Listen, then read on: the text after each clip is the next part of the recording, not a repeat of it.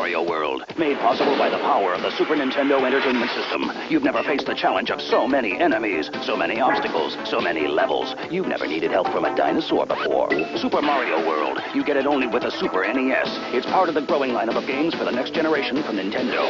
You've got to play it. You've got to have it. You've got a reputation. Now you're playing with power. Super power. Ahoj Nintendáci, vítáme vás u šestého dílu našeho vašeho českého Nintendo castu. Tady je Kirby. A tady je JT. Tématem dnešního dílu bude Super Nintendo. Na tento díl jste se určitě všichni těšili. No ale než se pustíme do našeho tématu, pojďme probrat pár redakčních záležitostí, pár novinek, které se udály kolem našeho podcastu. Mimo jiné jsme se konečně dostali na iTunes, jak jste si žádali. Také od eh, dnešní epizody budeme poctivě vyplňovat ID3 tagy, jak jste si žádali. A také máme pár novinek na našem webu. A sice tam jsou naše medailonky, abyste se dozvěděli něco u nás. Jsou tam také naše míčka a friend kódy, takže si nás přidejte, dejte nám vědět, přidáme si vás a můžeme vás na příští podcast upozorňovat přes Letterbox. Ano, a upozorňujeme akorát, že budeme postupně doplňovat ty naše medailonky, jak nás něco napadne.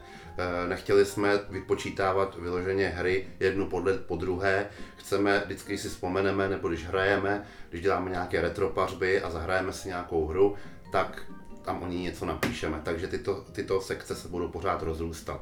Takže nebojte, nezůstane u pár titulů. Pěkně se to nakousnu, kromě medailonku tam jsou také seznamy námi doporučených titulů. Tak se vrhneme na hlavní téma a tím je Super Nintendo. Pro začátek základní fakta o konzoli. Eh, Super Nintendo vyšlo v Japonsku jako Super Famicom dne 21. listopadu 1990. V Americe vyšel Super Nintendo Entertainment rok na to 23. srpna 1991. A v Evropě jsme se dočkali v roce 1992 rozděleno po několika měsících podle regionu. Britové se dočkali už v dubnu a německé země se dočkali SNESu až v srpnu. A podle toho, že eh, v Rakousku a ve Švýcarsku byl tenkrát distributorem společnost Stadelbauer a byla jim také v České republice, tak soudím, že jsme se dočkali německých konzolí a proto si myslím, že SNES tady v Čechách vyšel také v srpnu. A tudíž vlastně máme jubileum, 20 let SNESu. Hurá! Co myslíš, bylo to tak? No, co se týče výskytu SNESu v českých zemích, já jsem ho poprvé zaregistroval někdy kolem roku 1992, když se u nás v Čechách otevřel první velký megastore pro média, pro CDčka a podobně, který se jmenoval Popron, poblíž Václavského náměstí v Jungmanově ulici. A tam jsem poprvé zaregistroval v českých zemích SNES. Takže ale nevíš, že si to bylo v srpnu nebo už na jaře, To nebo určitě tak. nevím, přesné datum skutečně nevím. A že bys nějak popřel nebo potvrdil, že tím distributorem v té době byl opravdu Stadelbauer? To určitě potvrdit nemůžu, ale pochybuju, že Stadelbauer měl tady nějakou pobočku. No já vycházím z toho, protože v době, kdy jsem měl Super Nintendo, tak jsem měl krabicovou hru Mario Paint a tam byl český manuál a na zadní straně bylo napsáno výhradní distributor, právě ten Stadelbauer a bylo to český SROčko. Tak z toho vycházím. Tak to byla možná poslední konzole, které se, které se věnoval tento, tento distributor, protože naprosto přesně vím, že další konzole od Nintendo, Nintendo 64, bylo distribuováno u nás MPM SRO, dovozce plastikových modelů a podobně. To je jen tak odbočka. Dobře. K Super Nintendo, jak se Super Nintendo Entertainment System přezdívá, je druhou stolní konzolí od Big M. Řadí se do čtvrté konzolové generace a také do éry 16-bitových konzolí. Používá kartridže, měla dvě přípojky pro ovladače. Zajímavé je, že ze zadní strany měla už AV výstup, který se používal až do dob Gamecube, až Víčko pou- začal používat jiné kabely. Ze spoda byl ještě dodatečný port, skrze který se dala konzole hardwareově vylepšit. K tomu se také dneska dostaneme, to bylo opravdu zajímavé téma. A co se týče ovladačů, tak uh, ti přinesli jako první čtveřici akčních tlačítek, které byly poprvé barevně odlišeny a je to, bylo to také poprvé, co byly použity ramenná tlačítka. Co se týče historie Super Nintendo, tak, jak jsem už řekl, konzole se začala prodávat v roce 1990 a to s jiným designem než v Americe. My Evropané jsme se dočkali toho japonského designu, ten byl však pro Američany příliš dětinský, příliš Fisher Price, jak říkají tamní marketéři. Šlo totiž o to, že podobně jako to bylo u NESu, tak nechtěli, aby Super Nintendo působil jako hračka a chtěli takové sci-fi zařízení. K tomu lze na internetu nalézt celou řadu prototypů, které vypadají jak z nějakého futuristického filmu, kdy třeba do konzole zasuneme cartridge a pak ji vohneme nahoru jak nějaký megalomanský spínač. To se Nintendo nelíbilo, v Japonsku tedy. Um, údajně kvůli tomu, že by museli měnit tvar cartridgeů a podobně. Jinak, co se týče toho japonského launchu, tak eh, ten vyvolal velký poprask. Tak velký popras, že od té doby japonská vláda žádá výrobce hardwareu, aby se takto velké launche konaly o víkendech, protože, eh, jak možná víte, tak v Japonsku se vždycky tvoří obrovské řady, jakmile má být nějaká velká očekávaná konzole nebo hra a to údajně snižuje produktivitu. A třeba v Akihabaře si dokážu představit, že kola bude doprava v takém okamžiku. Další, další novinkou z této éry je, že si konzolí začala všímat japonská Yakuza. A pravděpodobně odhalili, že to je docela lukrativní obchod a začali přepadávat kamiony dodávající konzole do obchodů a z toho důvodu se začaly od té doby dovážet konzole do obchodů v noci. A vzhledem k tomu, že většinou ty launche v Japonsku tedy bývají v sobotu od té doby, tak se převážejí v noci zpátka na sobotu. V Evropě vyšel Super Nintendo ještě rok později než v Americe a navíc na různých místech v jiné době, a to už jsme si řekli. Co ještě zajímavého na launchi Super Nintendo jsou launchové hry, protože hráči dneska plakají, že mají málo launchových titulů. Nicméně v Japonsku, když vyšel Super Famicom, byly, pouz, byly k dispozici pouze dvě launchové hry. A sice Super Mario World a závodní F-Zero.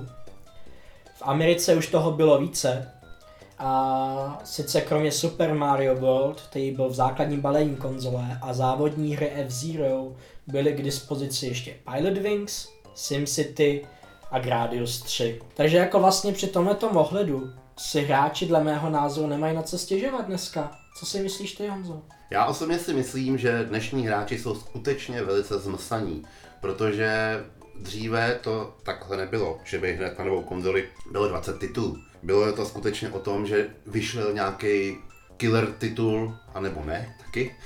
To bylo třeba u TurboGrafxu, kdy v Americe zkrachoval díky tomu TurboGrafx, díky tomu, že neměl killer titul, ale v každém případě dříve bylo zvykem si kupovat konzoly kvůli nějaké zásadní hře a byla třeba jedna nebo dvě. To znamená, že dneska jsou skutečně hráči zmasaní. A já si myslím, že i dneska je úspěch konzole předurčen tím, jaký má dispozici software. Software prodává hardware. Jenže tenkrát byla jiná situace. Tenkrát eh, v podstatě nebyla ta herní branže tak rozšířená jako teď. Dneska by asi takovýto systém, jaký byl dříve, neuspěl v žádném případě. Ty potom budeš mluvit ještě o konkurenci a hardwareu konzole. Nicméně vývoj Super Nintendo nebyl původně vůbec plánován. To mě překvapilo asi nejvíc, když jsem studoval materiály ke konzoli. Těžko říct, jak si to Nintendo představovalo, jestli Nesko bude žít na věky věků. Podle mého Nesko bylo tak úspěšné, mělo takovou, takovou penetraci do, do obyvatelstva, že e, skutečně Nintendo nenutilo nic k tomu, aby e, vyvíjelo nový stroj. Vlastně ten nový stroj začali vyvíjet až v okamžiku, kdy viděli, že jim konkurence v Japonsku, jako PC Engine a Sega, jak to budeš za chvíli e, říkat, ukusovala z toho koláče a když to bylo už pro Nintendo příliš drastické, tak se teprve rozhodli jít k tomu vývoji toho nového stroje a přivolala si k tomu opět designéra uh, Masayuki Uemuru, který vlastně designoval celý NES. Teď se podíváme trošku blíže na hardwareové specifikace Super Nintendo eh, a srovnání s konkurencí, s hlavní konkurencí, kterou v té době byl samozřejmě Mega Drive od firmy Sega. Samozřejmě byly tady i jiné konkurenční e, systémy, ale v podstatě ty nepromluvily do boje, do války konzolí tak právě tolik jako Sega. Patřili k ním třeba starý Master System od Sega, potom TurboGrafx od uh, e, NEC, Neo Geo a samozřejmě začala i z Evropy nebo z Ameriky přicházet, uh, přicházet konkurence podobě nových systémů, jako byl Jaguar, 3D očko, CD32 od Commodore. Ale o těch dneska mluvit nebudeme. Hlavním konkurentem SNESu byl v té době systém Mega Drive od Sega. I když se jednalo o stejnou generaci e, konzolí, každá z těchto konzolí měla v podstatě úplně jiné hardwareové specifikace. Základem SNESu byl 16-bitový procesor od firmy Rico, který byl taktován na 3,58 MHz. Oproti tomu Sega používala tenkrát velice rozšířenou Motorola 68000, která byla ovšem taktovaná na 7,67 MHz, což samozřejmě sami vidíte, že to je dvojnásobná frekvence. Řeknete si, jak je možné, že Nintendo dokázalo i s těmito horšími hardwareovými specifikacemi docílit daleko lepších výsledků. Když jste si mezi sebou porovnali dvě stejné hry, vlastně dvě stejné hry od stejného vývojáře, na prosté většině jste zjistili, že Sega Mega Drive pokulhávala trošku někdy méně, někdy více za SNESem. E, co se týče grafiky, to bylo naprosto jasné. Zatímco SNES umožňoval rozlišení téměř dvojnásobné, co Mega Drive, byl tady ještě jeden důvod, proč SNES grafické části vyhrával. Ptáte se, čím SNES v podstatě vyvažoval nedostatek svých e, základních čipů, které byly použity přímo v konzoli. Nintendo na to šlo zajímavým způsobem a e, dlouho se nevědělo, jaký to vlastně způsob je. Jednalo se o to, že do samotných cartridží hrami byly montovány speciální čipy, které byly v podstatě jakoby rozšíření základní desky která byla, která byla v konzoli. To znamená, že procesor e, ve SNESu pouze řídil to, co bylo naprogramováno v té které cartridge a cartridge sama fungovala jako samostatná, samostatná jednotka. E, těchto čipů bylo velké množství. Jedním z nejdokonalejších čipů, které se objevily v podstatě ke konci cyklu SNESu, byl Super FX čip. Byl to diskový čip a ten dokonce dokázal modelovat 3D objekty. To znamená, že ve Star Foxu jste se mohli pohybovat přímo, sice ve vektorovém, ale pravém 3D světě. Co se týče zvukové části hardwareu, měl SNES také navrh, jelikož používal na tu dobu velice novou technologii, takzvanou DSP. Tato technologie zajišťovala 16-bitový zvuk v 8 kanálech a na tu dobu naprosto neuvěřitelné zobrazení hudby. Zatímco Sega používala starou Yamahu ve spojení s Texas Instruments, to znamená, kdykoliv si pustíte tyto dva systémy vedle sebe, vždycky SNES zvukově vyhraje. Eh, u SNESu byla plánována zpětná kompatibilita se systémem NES. Bohužel k této kompatibilitě nikdy nedošlo. Zatímco jsem hovořil o Seze jako o hlavním konkurentovi SNESu, toto se týká hlavně Evropy a Ameriky. Jiná situace byla trošku v Japonsku. Tam měl SNES jiného konkurenta. A to starší, také 16-bitový systém, který se jmenoval PC Engine. V Americe se prodával pod názvem TurboGrafx 16. Tento systém nebyl sice tak inovátorský, neboť se jednalo o hardware už z roku 1988, ale v Japonsku byl velice rozšířený a vzniklo na něj spousta her, které souvisely třeba přímo s japonskou kulturou, s anime kulturou, s japonskými seriály a tudíž v Japonsku byl velice, velice oblíben. Takže co se týče boje v Japonsku, tam Sega nebyl úplně hlavní konkurent. Co se týče PC Engineu, mohl bych ještě tady poznamenat takovou malou odbočku. Eh, v České republice se po mm, roce 1990, když se tady otevřely dveře všemu novému, tak se tady objevil i klon PC Engineu. Jednalo se o klon, který byl vyráběn na Tajvanu, eh, jmenoval se Super Engine 2 a tento klon byl v České republice přibližně od roku 92 do roku 94 eh, velice rozšířen, hlavně díky jedné nejmenované společnosti, která tady zahájila eh, docela masovou kampaň. Eh, myslím, že se jmenovala Není byt jako byt. Jednalo se o rozšíření, rozšíření 16-bitových strojů do českých rodin, kde v té době samozřejmě Eh, nepo nejvíce vládly různá ZX Spectra, eh, master systémy a jiné klony eh, z našich tržnic. Tento klon byl v podstatě až na zvukový výstup, který byl pouze mono, přesným klonem, přesným klonem, přesnou kopií PC Engineu.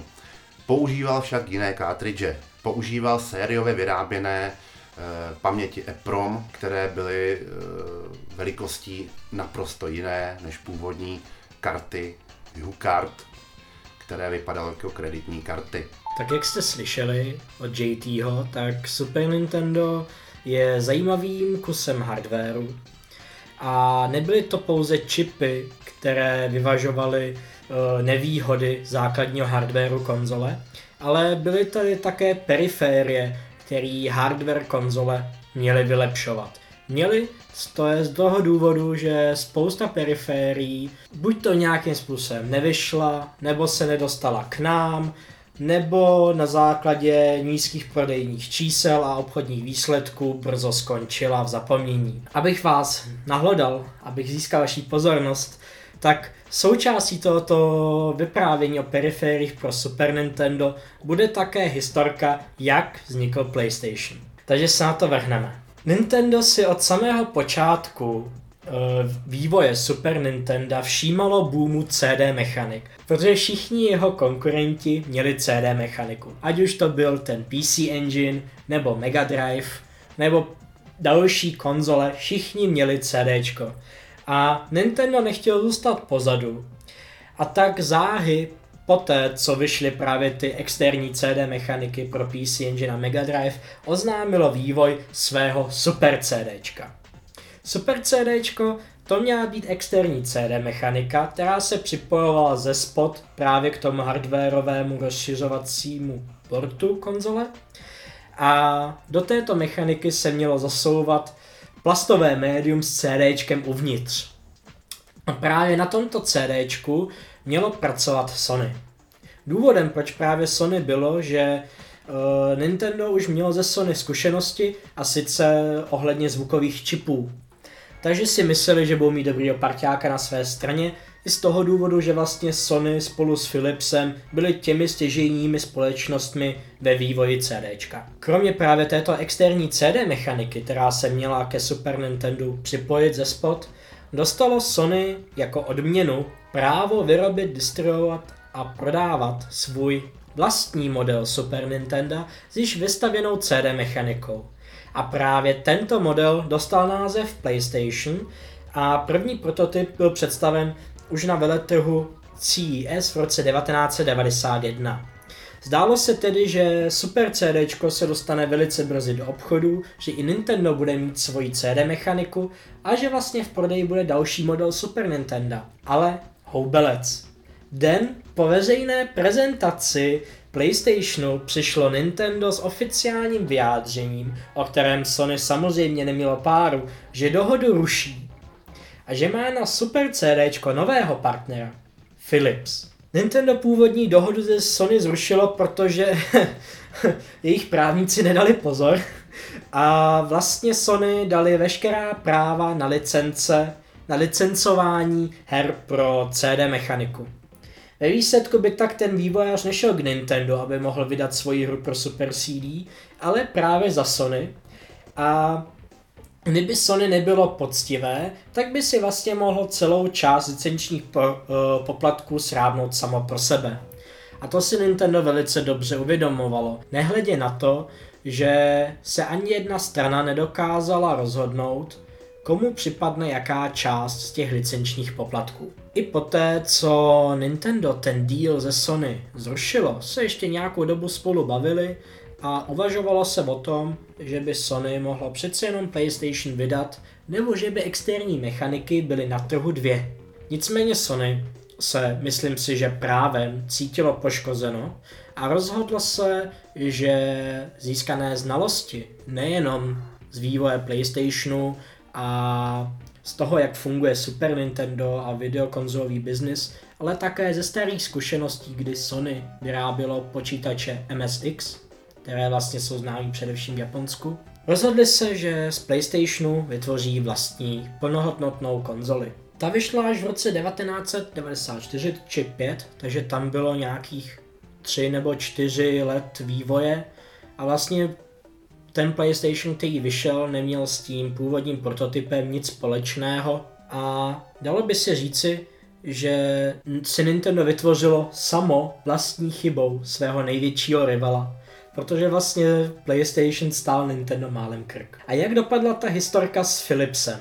Možná víte, že žádná CD mechanika konec konců nevyšla. Ale Philips přeci jenom měl za svoji práci dostat nějakou odměnu.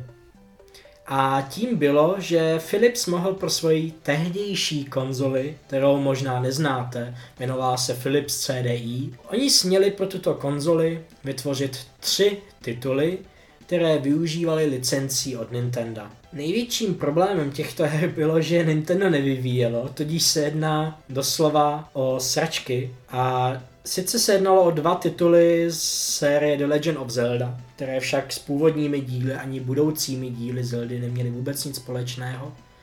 A poté to byl titul Hotel Mario, který opět s Mariem neměl vůbec nic společného. Ve vývoji byla jedna plošinovka s Mariem a tam měla dokonce být pravoplatným nástupcem Super Mario Worldu, launchového titulu Super, Super Nintendo, ale tento titul se nakonec na pulty obchodů nedostal. Podobným pokusem byla platforma Satellaview. Satellaview to byl takový zvláštní set-top box, který se připojil k Super Nintendo ze spod a připojoval se ke klasickému satelitnímu přijímači. Šlo o to, že v Japonsku v té době existovala síť e, digitálních rádií přes, vysílaných přes satelit, které jste si mohli klasicky předplatit a v rámci této služby jste si mohli stahovat z, ex, z dalšího kanálu data pro váš Satellaview. Takže se jedná takovou první online službu. Ale ty si říkal, že podobnou službu už umožňoval NES. To je pravda, o tom jsme se zapomněli zmínit v našem NESovém e, dílu. A sice Nintendo se tak nějak v těchto externích mechanikách chce, chceme-li, vyžívá, protože už na NESu existovala rozšiřovací uh, mechanika Famicom Disk System, která kromě klasických cartridgeů umožňovala používat diskety. A výhodou mělo být, no výhodou bylo, že tyto diskety byly mnohem větší než původní japonské cartridge. U nás v Evropě toto rozšíření nevyšlo, bylo zbytečné, protože se všechny ty hry, které v Japonsku vyšly na oné disketě, vešly v pohodě na cartridge. V budoucnosti se podobná historie opakovala u Nintendo 64. Přesně tak. Ale ještě jednou k tomu Satellaview, abych to teda nějak uh, rozšířil. Nejednalo se jenom o ten set-top box. Ono se vlastně jednalo o celou službu, jejíž pořizovací cena, pokud jste na začátku neměli vůbec nic, co systém předpokládá, tak jste museli zaplatit 750 dolarů, což byla úctihodná částka a byla by to úctihodná částka i dnes. Takže z čeho se Satellaview skládal? Skládal se i z toho speciálního set boxu, jak jsem říkal. Dostali jste speciální cartridge, která obsahovala software, ku podivu ne nepodobný konceptu Miiverse na Wii U, dle mého názoru alespoň, a do této cartridge se ještě spala flash cartridge. To možná překvapí všechny ty homebrew fanoušky mezi vámi. Ano, opravdu, vy jste si mohli v japonském obchodu zakoupit za přepočtu 50 dolarů speciální flash cartridge, na kterou jste si ty data, které jste přes Satellaview kanál přijímali, mohli uložit. Klíčovým prvkem těchto cartridgeů bylo, že když jste, jednou, když jste jednou na ně něco nahráli, už jste je nemohli smazat. Satellaview měl navíc ještě možnost hrát přes satelit hry, takže vlastně jako online multiplayer. A další velice zajímavou uh, funkcí bylo, že některé hry byly pro Satellaview exkluzivní. Například uh, speciální port první nesové Zeldy, která navíc byla obohacena o to, že pokud jste ji hráli v určitých okamžicích, neboť se jednalo o hru rozdělenou, rozdělenou na jednohodinové epizody, což se dneska taky používá, aby vývojáři vyždímali více peněz, ale Nintendo tenkrát měl jiný důvod. A sice, protože pokud jste tu hru hráli v určitých časech, mohli jste u toho poslouchat, díky tomu digitálnímu rádiu, vyprávěný příběh. Seděl tam nějaký muž nebo žena za mikrofonem a vyprávěla vám do vašeho hraní příběh dané epizody. Tato služba existovala docela dlouho. Přišla na trh v roce 1995.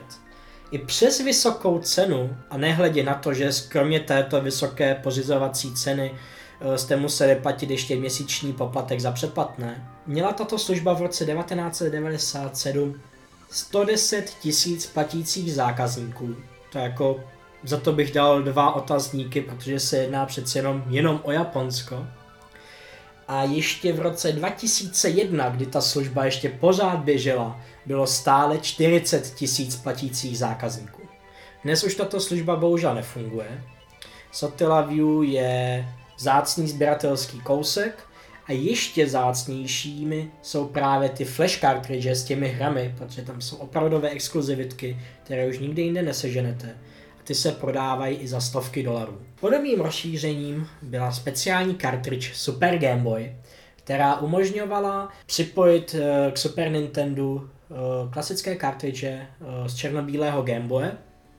Výhodou bylo, že ty hry nabily barev, najednou byly barevné, a pokud to ta hra podporovala, tak se navíc, aby zaplnila uh, zbytek televizní obrazovky, protože rozlišení Game Boy bylo přece jenom malé a SNES měl rozlišení mnohem větší, tak jste si mohli mm, spustit ještě speciální rámečky okolo té Gameboyácké obrazovky. A to byla speciální feature právě pro okamžik, kdy jste hráli na, kdy jste hráli na Super Nintendo. Uh, dalším rozšířením uh, byl multitap. Multitap umožnil připojit ke konzoli více ovladačů než pouze dva. Využívalo to relativně hodně her, no, ve kterých jste si potom mohli zahrát díky multitapu až v pěti hráčích. A také je nutno říct, že zde byly jisté pokusy o online hraní, ne o online hraní e, ve slova smyslu jako byl Satellaview, ale o opravdové online hraní, kdy jste k Super Nintendo připojili modem. Opravdový modem.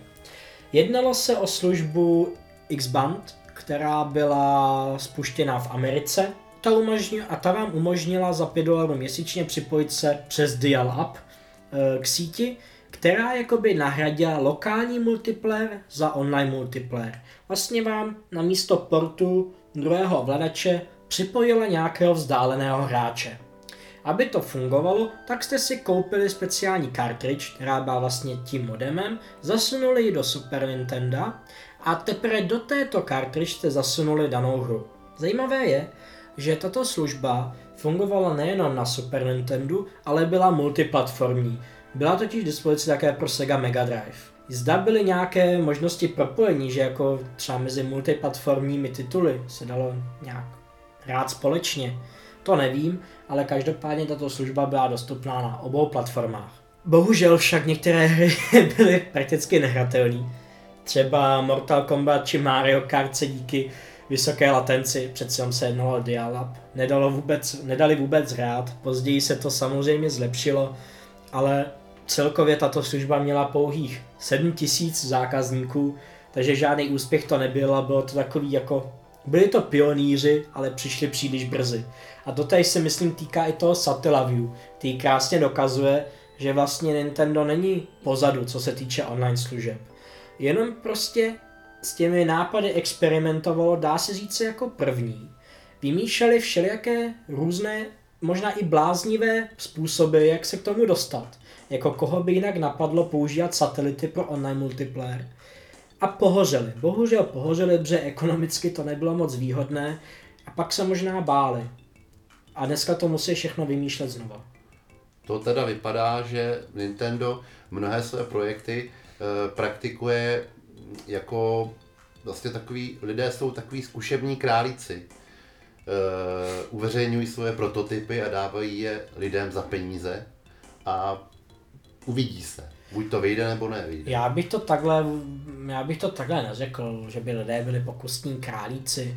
Prostě přišli s nějakou službou, o které si mysleli, že by mohla být úspěšná, ale prostě pro ní nenazrál čas. Když tak vezmeme, tak vlastně na poslední konzole Sega Dreamcast byl opětovně průkopníkem v online multiplayeru, ale ještě pořád bylo příliš brzo, pohořel.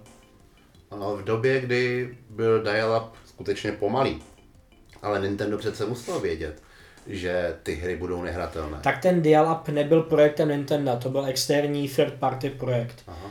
Jediným tím opravdovým Nintendovým projektem byl ten Satellaview, který přes ten satelit neměl pravděpodobně žádný problémy, ale prostě vysílání přes satelit je neuvěřitelně drahý i dneska. Jediný, co je dražší, je vysílání po anténě v DVB-T, jediná věc, která je dražší, ale jinak je to neuvěřitelně drahá záležitost. A zkus si představit, že bys hrál Mario Kart po satelitu. ale prostě je krásně vidět, že Nintendo opravdu není pozadu. No, součástí toho Satellaview byly také různé magazíny a podobně, že si dostal informace o hrách. A třeba ten X-Band podporoval také e-mailovou službu, kterou pojmenoval X-Mail. Takže opravdu už tenkrát se o tyhle věci pokoušeli, není to nic nového. Je to jenom to, že nenazval ty plnohodnotné e-maily nebo něco jako Letterbox? Na to byla nějaká služba, to byla služba omezená právě na tyto periférie. Takže ty Takže X-maily s počítačem se, se nedalo. Nedali. Ten, ty X-maily fungovaly jenom mezi uživateli X-bandu. Takže něco jako ten Letterbox. Je to Letterbox. Je to Letterbox. Další zajímavou službou, která opět zůstala jenom v Japonsku a opět obsahovala flashovací cartridge, byla služba Nintendo Power. Ne, nemluvíme o tom americkém časopise, mluvíme o japonské službě, kdy si hráč zakoupil buď to k Super Nintendo nebo ke Game Boy flashovou cartridge, která obsahovala 8 míst a mohli zajít ke speciálnímu kiosku a nahrát si na ně hry za nižší cenu, než se prodávala v obchodech. Takže vlastně digitální distribuce také není žádnou novinkou. Ale ta cena tam byla nižší. Ta cena tam byla nižší a abych řekl popravdu, po, abych řekl popravdě, tak ani na Super Nintendo ta služba nebyla nová, protože právě taková služba byla jednou z klíčových prvků toho Nintendo Disk systému na NESu, o kterém jsem hovořil dříve. A sice také jste mohli jít s prázdnou disketou do speciálního kiosku a nahrát si na ní nějakou hru za levnější cenu. Jenže pak byla ta nevýhoda, že, diskety, že diskety se snadno vymazávaly. I nechtěně. A tam určitě nebylo ošetřeno to, jako je dneska, že když si stáhneš nějakou hru z internetu, že máš zajištěno, že si ji můžeš v případě poruchy stáhnout znovu. Ne. Takže tím bychom skončili o periférii Super Nintendo. Myslím si, že jste konečně slyšeli něco, co jste velice pravděpodobně nevěděli. A měli bychom se trochu po- pobavit o následcích té konzolové války. Protože, jak již řekl JT, tak mezi Nintendem a například Segou zužila obrovská uh, konzolová válka, která se odehrávala v reklamních kampaních, kdy se Sega honosila heslem Genesis does what Nintendo don't. Kdy vlastně jako tvrdili, že Genesis umí věci, které Nintendo neumí. No a z části měli pravdu, protože Super Nintendo zpočátku nemělo žádné third party výváře, nemělo žádné multiplatformní tituly a především nemělo žádné brutální tituly. Vidíte, že tato, tato situace se trošku pořád s Nintendem táhne. Ne trošku, ale dost. To je pravda, já bych řekl, že tady má ten počátek, protože vlastně to jsme jaké nezmínili v díle Onesu, že Nintendo mělo u svých licenčních podmínek také položky, že third party vývojáři mohou vydat pouze pět her ročně a tyto hry nemůžou do dvou let vydat na jiné platformy. To samozřejmě third party vývojáře štvalo, ale nic jiného jim nezbývalo. Dnes byl nejprodávanější konzolí a kdo chtěl vydělávat, musel na Nintendo. Jenomže z, ze Segou se situace změnila. Přišel prakticky nový úspěšný hráč. A Sega byla chytrá v tom, že jim bylo jedno, kdo pro ně vyvíjí. Hlavně, že se Seze upsal. A tak si Sega už velice brzo získala firmy jako Ubisoft, Electronic Arts a podobně a dokonce původní partneři Nintendo najednou začali přebíhat a na Seze se objevovaly hry od Capcomu, Konami a podobně. Tady tahle situace spolu s tím neuvěřitelným ukosováním z koláče Nintendo uh, přivedlo Nintendo k tomu, přijmulo Nintendo k tomu, aby své licenční podmínky změnilo. Takže od, jisté, takže od jisté doby bylo možné pro Super Nintendo vydat tituly, které už vyšly pro Genesis nebo Mega Drive. Bylo možné vydat svoji hru třeba současně na obě platformy. Výváři se už nemuseli zavazovat Nintendo, Nicméně jedna věc zůstala nezměněna a ta se také táhne s Nintendem až do dnešních dnů. A sice uh, Nintendo si nepřálo mít na Super Nintendo násilí. Nevadilo jim klasické akční násilí, vadilo, vadila jim krev, vadili jim, vadili jim lidské orgány a podobně. Takový příklad ze všech. Na Sega Mega Drive vyšel Mortal Kombat, tuším, že třetí díl to byl, a ten vyšel zároveň také jako port pro Super Nintendo. Jenomže zatímco na Seze byla tato hra plná krve a známe fatality pohyby trhaly soupeřům z těla páteř, tak u Super Nintendo byla krev nahrazena zelenou barvou a fatality útoky byly pozměněny. Takže se z toho stal takový směšný port a pravděpodobně odtud se bere uh, to, že Nintendo je konzolí pro děti. Což teda jako dneska už rozhodně není pravda. Na Nintendo 64 vyšly opravdu brutální kousky. A... Bohužel této nálepky eh, se nepodařilo Nintendo zbavit ani díky víčku, které bylo zase koncipováno na nejširší publikum. Já bych tady ještě pohovořil o tom, eh, o té válce toho, mm-hmm. té Segy a Nintendo, čili mm-hmm. SNESu. A by do toho klidně zapojil i ty ostatní konzole, jako třeba PC Engine.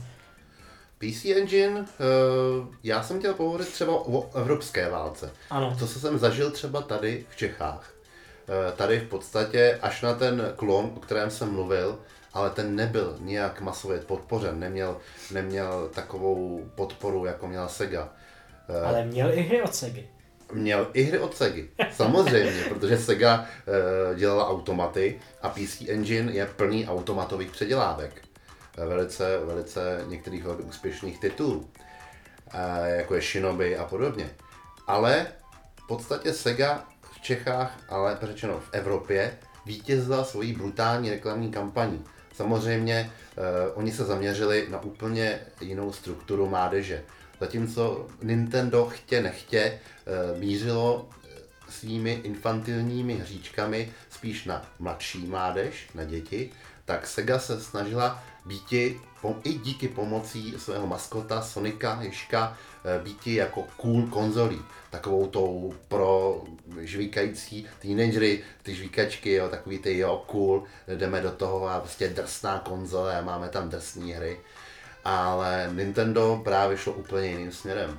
A takto jsem to cítil i já tady v Čechách. Zatímco Nintendo se krčilo někde v koutku, SNES, tak a běžely tam krásné, graficky perfektně provedené hry, jako je Donkey Kong Country a podobně, e, tak vedle toho Sega byla obelená teenagery a samozřejmě, jak si mluvil, hrály se tam ty velice cool, brutální hry, jako je Mortal Kombat, e, byly tam NBA, byly tam fotbaly různý a podobně.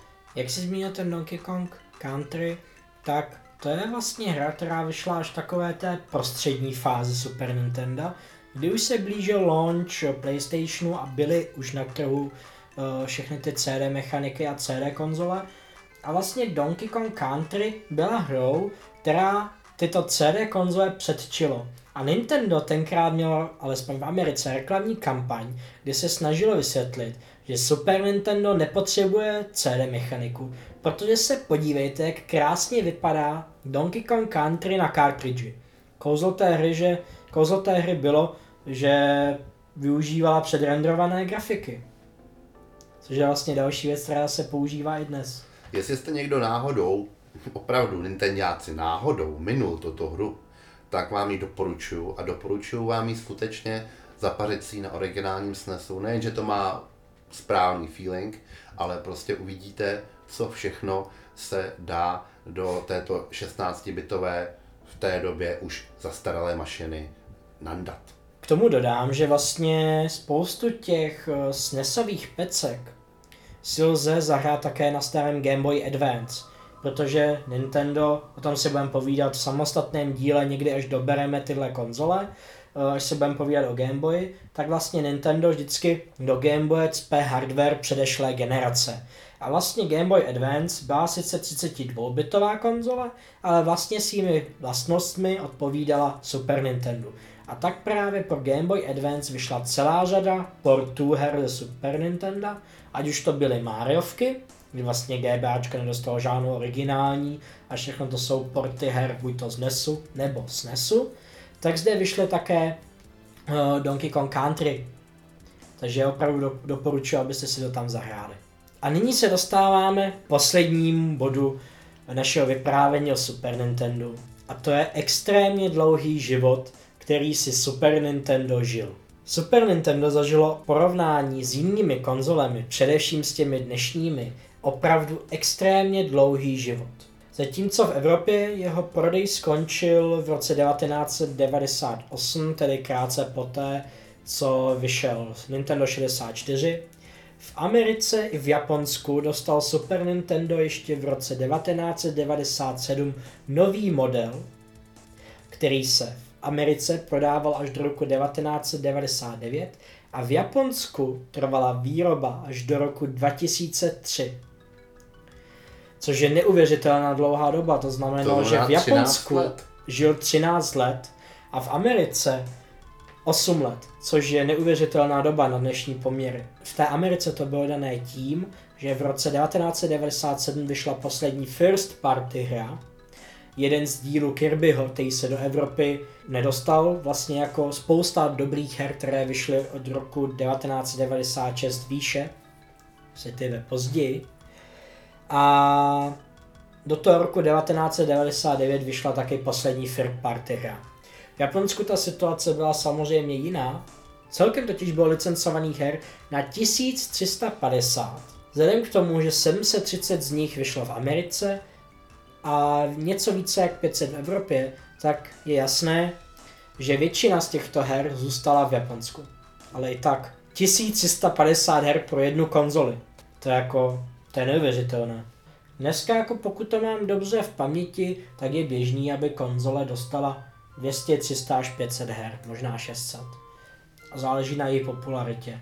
A na výčku vyšlo opravdu spousta těch špatných her, takže ty, když se o to započítají, možná se nějakých 300 až 500 dostaneme, ale na 1350 nikdo nemá. To tvrdí všechny zdroje a tím se můžeme dostat poslednímu číslu a tím je počet prodaných konzolí. A tam už teda Super Nintendo nevede, jo, ale stále je to jedna z nejprodávanějších konzolí Nintendo. A sice eh, všech modelů Super Nintendo ve všech regionech se prodalo více jak 49 milionů kusů. Což je, myslím si, krásné číslo, vzhledem k tomu, že jsme ještě pořád v době, kdy distribuce byla mnohem těžší, kdy Amerika si vyvíjela vlastní konzoly, japonské verze se vyráběly opravdu v Japonsku, nic se nedělalo v Číně, distribuční síť v Evropě nebyla tak dobrá a tak dále. Nehledě i k tomu programování, které muselo být uspůsobeno tomu speciálnímu hardwareu. E, potom ještě výroba těch cartridží, které, která byla rozhodně dražší než výroba cartridží pro Mega Drive a ostatní konzole, respektive pro další konzole, které používala už CDček, tak je tento objem her a této prodeje jsou opravdu monstrózní. Tak abychom to nějak shrnuli ještě s vlastním názorem, že Super Nintendo byl vlastně nástupce NESu, pokračoval takovou tu cestičku Nintendo ke svému dnešnímu životu. Chtě nechtě položil základy PlayStationu. Eh, byla to velice úspěšná konzole, která v srdcích mnoha hráčů eh, tluče až do dnes. A vyšla pro ně celá řada skvělých a úžasných her, které stojí za to, za, které se stojí za to zahrát i dnes. Pro mnohé z fanoušků nebo fanboyů je dokonce SNES ultimátní konzolí. Eh, konzolí, která v podstatě byla poslední, která je pro ně, pro jejich srdce naprosto nejlepší a kterou jedině uznávají. Přesně tak, slyšel jsem spoustu lidí, no četl jsem spoustu názorů, slyšel jsem spoustu výroků v různých podcastech a podobně, kde fanboyové tvrdí, že Super Nintendem u nich tak nějak všechno končí, protože už Nintendo 64 pro ně započal takovou tu cestu pro ně degradace. A myslím si, že spousta z těch hlasů, kteří dneska nadávají na to, co Nintendo dělá, jsou právě lidé, kteří zůstali v té době, protože pro ně byla to nejlepší dobou. Ale já vlastně nedokážu o této době podat jakékoliv svědectví, že jsem byl ještě malý capart a jediné hry, které jsem hrával, byly na počítači v MS-DOSu a ty jsi měl podobný, JT. Problém uh, Super Nintendo uh, v té době, v té době v Praze, v Čechách, byl hlavně cena. Cena, za kterou se tady v Čechách uh, prodával. Uh, pokud vím, tak v době, kdy už byl někdy 2-3 roky po launchi, pořád stál kolem 9 tisíc a hry na něj stály 3000 například. Donkey Kong Country osobně vím, že se prodával eh, v tom Popronu za 2950. Tak to je pěkná pálka. To znamená, že oproti, oproti ostatním konzolím, když se bavíme o konzolích, samozřejmě počítače, to je jiná kategorie, oproti ostatním konzolím, které tady byly daleko levnější, to znamená buď klony nebo Master System a i samotný Mega Drive byl levnější, eh, tak eh, neměl moc šancí. A proto se v Čechách v té době skutečně jednalo o, kdo byl, kdo byl majitel eh, SNESu, tak byl v podstatě v minoritě a byl svým způsobem exot. A proto si ani ty SNESu šanci nedal. Já jsem SNESu šanci nedal, protože jsem v té době byl opojen jinými, jinými konzolemi, eh, respektive ještě pořád Amigou, protože jsem byl Amigista, takže jsem používal Amigu, Amigu CD32, to byla pro mě počítačová platforma číslo jedna, respektive herní platforma. Ta už byla 32 A to vlastně byla televizní konzole. Prosím? A to vlastně byla spíš televizní konzole než počítač. To byla konzole, to byla vyloženě okleštěná Amiga 1200 s CD mechanikou. Takže v té době, ale hlavně cartridge v té době už přestávaly být eh, pomaličku sexy. Eh, začínaly se rozbíhat eh, jak na PC, to byly CD-romy, tak potom přišel už PlayStation, před ním 3D, všechno měli, všechno měli tu placku a to bylo v té době strašlivě cool a všichni zhlíželi k těmto mašinám s daleko větším nadšením než k nějakému starému Nintendo. aniž by věděli, co to Nintendo umí, tak prostě v těchto končinách nemělo moc šancí. Nicméně Nintendo i přesto i nadále používalo cartridge a to u své další konzole Nintendo 64, což bude vlastně předmětem našeho příštího dílu Nintendo Castu a to vlastně je to vlastně byla tvoje první konzole od Nintendo a vlastně je dodnes tvojí nejoblíbenější. Víš? Ano, to je konzole, kterou jsem si koupil hned při launchi. Eh, Je to první konzole od Nintendo, kterou jsem eh, měl ve svých prackách. Mám k ní velice vřelý osobní vztah eh, a právě díky tomu se jí budeme eh, věnovat velice podrobně v dalším díle. Takže počítejte s tím, že v dalším díle uslyšíte více JTho. Budu se snažit eh, vás obohotit o něco, co byste možná ani vědět nemohli, nebo skutečně co nevyčtete na internetu, co si nepustíte na YouTube a podobně. No a tím se dostáváme ke konci eh, šestého dílu našeho vašeho Nintendo Castu. A chtěli bychom vás eh, při této příležitosti pozvat na naši facebookovou stránku, eh, kde s námi můžete různě třeba diskutovat, debatovat a o nás prostě sledovat. Budeme rádi za každého nového člena. JT minulý týden jsme pokořili hranici 50 fandů. Jopí! Řekl, že jakmile bude stovka, tak bouchneme šáňo. Bouchneme Šáňo a to tady v přímém přenose. Tak nás dílejte dál a lajkujte nás. V každém případě vám všem moc děkujeme za vaše ohlasy. Samozřejmě ty kladné jsou perfektní, máme rádi, ale nebojte se nám napsat i něco, co se vám nelíbí. Zatím jsem, bohu, bohužel nebo bohu dík, zaregistroval pouze jednoho člověka, který, kterým se, kterému se nelíbíme, ale nechci malovat čerta na zeď, možná je vás víc, ale takže nebojte se, my to sneseme a je to pro nás přijde, příležitost něco zlepšit. No a pokud byste nechtěli na Facebook, tak šup na náš web nintendocast.cz, kde naleznete také další cesty, jak se s námi spojit. A také již na začátku zmíněné naše medailonky a seznam doporučených titulů. Takže zachovejte nám přízeň, příště zase ahoj. Ahoj!